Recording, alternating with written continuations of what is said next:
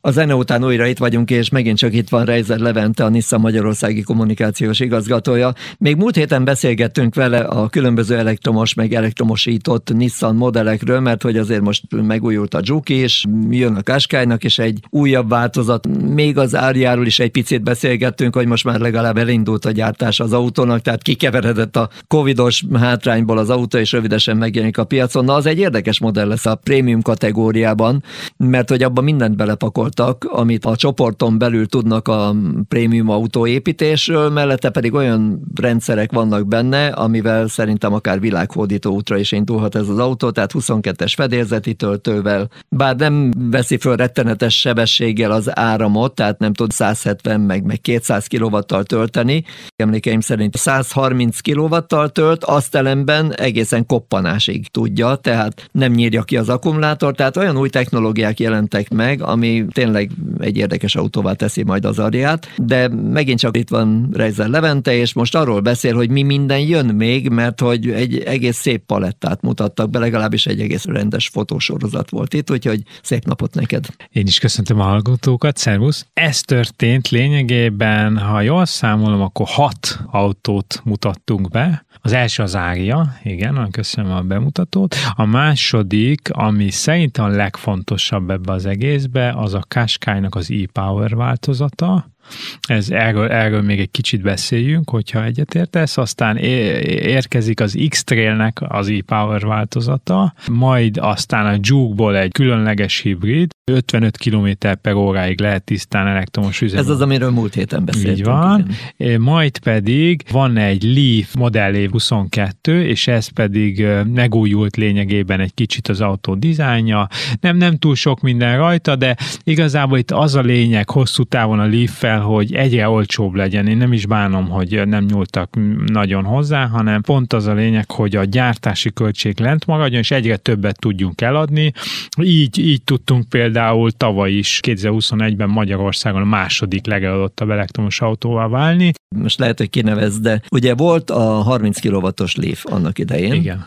ami a 40-es előtt így van. volt piacon, abban még a kis motor volt, az azt hiszem 105 lóerős lehetett igen, valami igen, ilyesmi volt. Igen. Ellenben elképesztően keveset evett. Tehát én a 105 lóerős Leaf-fel 30 kW-os akkucsomaggal 280 kilométert autókáztam.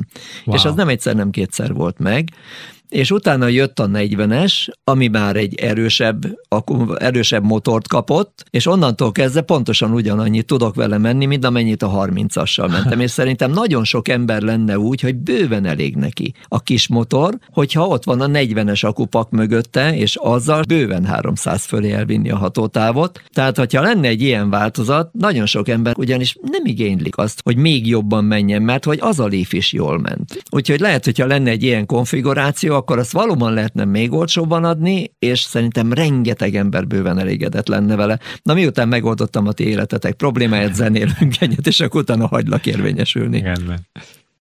Újra itt vagyunk, és még mindig itt van velünk Reiser Levente, a Nissan Magyarországi kommunikációs igazgató, és akkor most már hagyom élni. Hát most, hogy reagáljak az előző felvetésedre, nekem saját autóm az egy eredeti 24 kWh Leaf, az a régi, na abba mi beletettünk egy 40 kWh akkumulátort. Bele lehet tenni, igen. Hát egyébként így, mint Nissan, ezt nem forgalmazzuk, de ez minden további nélkül 62-est is lehet beletenni. Hát egy BMS módosítás kell hozzá, hozzá, ami, ami mondjuk 300 ezer forint, de meg lehet csinálni.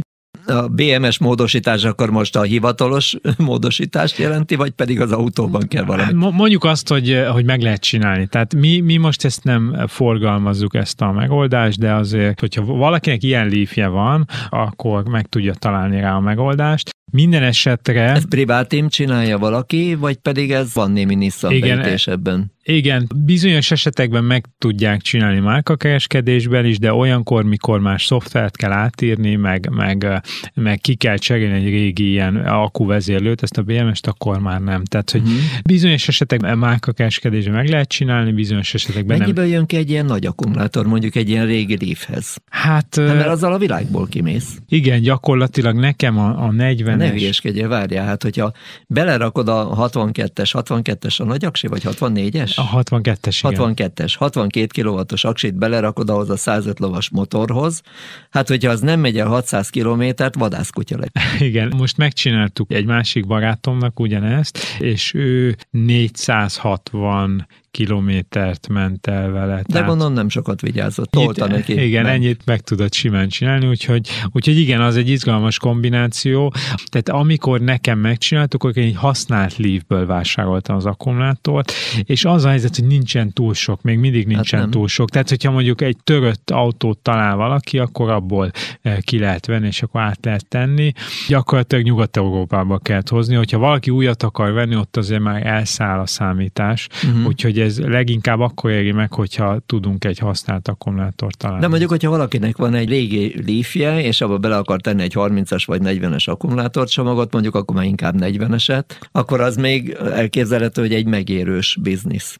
Én azt gondolom, hogy igen, ugyanis a, az autónak a többi része, az én autóm 2015-ös, az, az hát nem azt mondom, hogy makulátlan, mert nem. Nem. De gyakorlatilag semmi baja nincsen, és ez tényleg, ezt, ezt, ezt nagyon őszintén mondom, tehát ablaktörlő lapátot vettem rá, meg feltöltöttem a folyadékot, meg a klímát nyilván feltöltöttem, de hát ezek olyan dolgok, tehát se fékbetétet nem vettem rá, meg semmi más, tehát Konkrétan itt, itt az egyik problémánk egyébként, amíg a panaszkodnak hát igen, a márkakeresések, hogy, hogy nem mennek el a Leaf tulajdonosok az éves szervizre, három évente egyszer betévednek egy szervizre, hát ez gyakorlatilag garancia vesztéssel járna, de ez, ez küzdünk ezzel a problémával, hogy nem járnak szervizre az emberek, mert hogy nem, nem lesz semmi baja, úgyhogy Na, ez, ez van igazából. Úgy, a tiédbe most 30-as került? Most 40-es van. 40-es van benne, Igen. és te mennyit mész el vele? Nézd, az az igazság, hogy én egy ilyen nagyon tempós életet élek, nagyon sietek, és nem is szoktam spórolni a fűtésen sem. Őszintén szólva én egy ilyen 230 kilométert járok ezzel az autóval, de, de hát az úgy, hogy neki, de nagyon. nagyon tolom neki. Tehát, hogy igazság szerint a, a, a, egy, egy, egy merő rohanás az életem, úgyhogy ezt, ezt tükröz teszi a vezetési stílusom is, viszont el lehet vele simán 300 fölött is menni, csak akkor az viszont egy másfajta ilyen lelkülettel, meg hozzáállással. Hát érdekes. Szerintem most sokakat elgondolkodtattunk, akiknek régebbi léfje van, úgyhogy lehet, hogy majd egyszer összehozol minket azzal, aki ezt az átalakítást csinálja, és akkor elmeséli nekünk, hogy hogyan lehet ebbe beleugrani.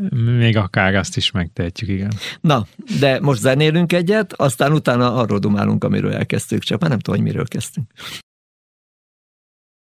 A zene után újra itt vagyunk, és itt van velünk még Reizer Levente, a Nissan Magyarországi kommunikációs igazgató, és az előbb autót építettünk. Úgyhogy, Igen.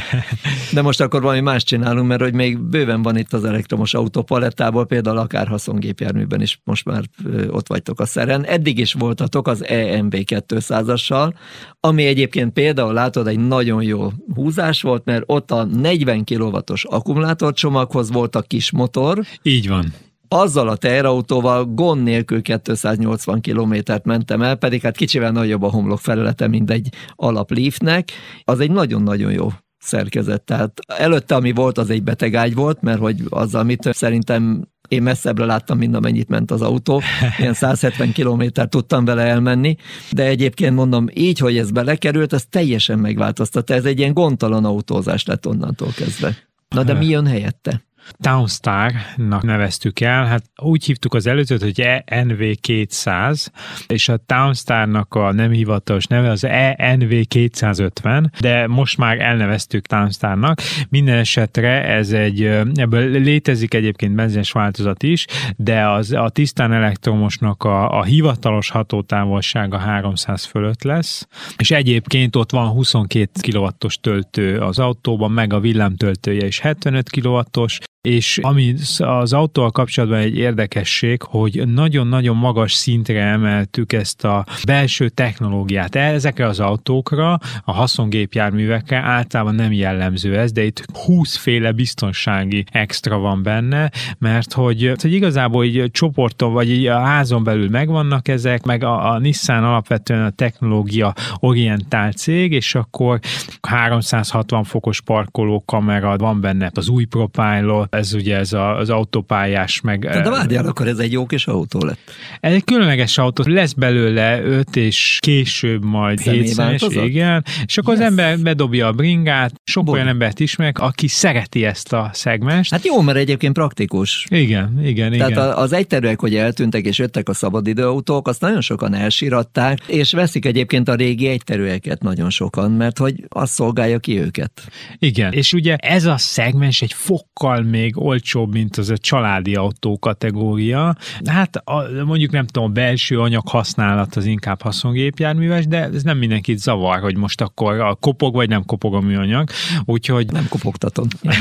Úgyhogy ez is elérhető, és akkor ami, ami, ami még fontos szerintem, tehát mondtuk az Áriát, a Model Év 22-es Leaf-et, a Townstart, és akkor a, a Juke, a Qashqai, meg a, az X-Trail mindegyik elektromosított változatban. E3 közül azért a Qashqai meg az X-Trail tűnik ki, ami tisztán elektromos üzemmódban vezethető, tehát csak a, az elektromotor vezérli a kerekeket, ezáltal egy elektromos autós vezetési élményt kapunk, viszont nincs probléma a töltéssel, ugyanis hátul van nekünk egy benzinmotor, motorunk. Hol ami, hátul?